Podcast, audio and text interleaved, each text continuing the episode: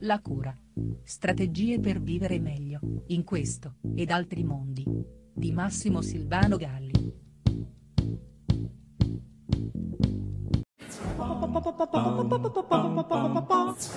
Ai genitori e alle famiglie che quotidianamente frequentano il mio studio per risolvere qualche inciampo mi trovo spesso a citare un antico motto samurai che nel tempo ho fatto un po' mio.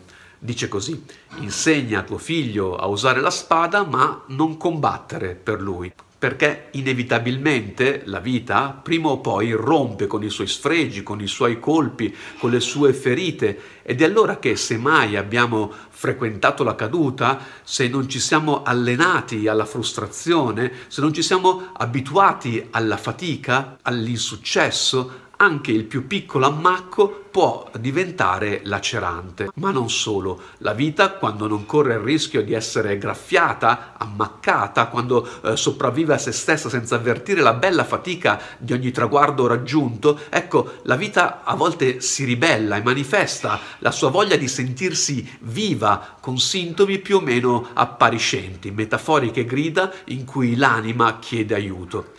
Altre volte invece purtroppo non ce la fa a esplodere e un urlo tutto interiore devasta silenzioso. Nel lavoro con le famiglie e con i bambini emerge sempre più frequentemente il venir meno di questo spazio eh, dell'inciampo, dell'errore, della eh, sperimentazione infruttuosa, eh, della fatica per arrivare a un qualche traguardo tutti concentrati a cercare di evitare la frustrazione, di arrivare senza penare generando così una fragilità che è il vero grande problema delle nuove generazioni e della loro capacità di determinare davvero il loro futuro anziché essere dal futuro determinati.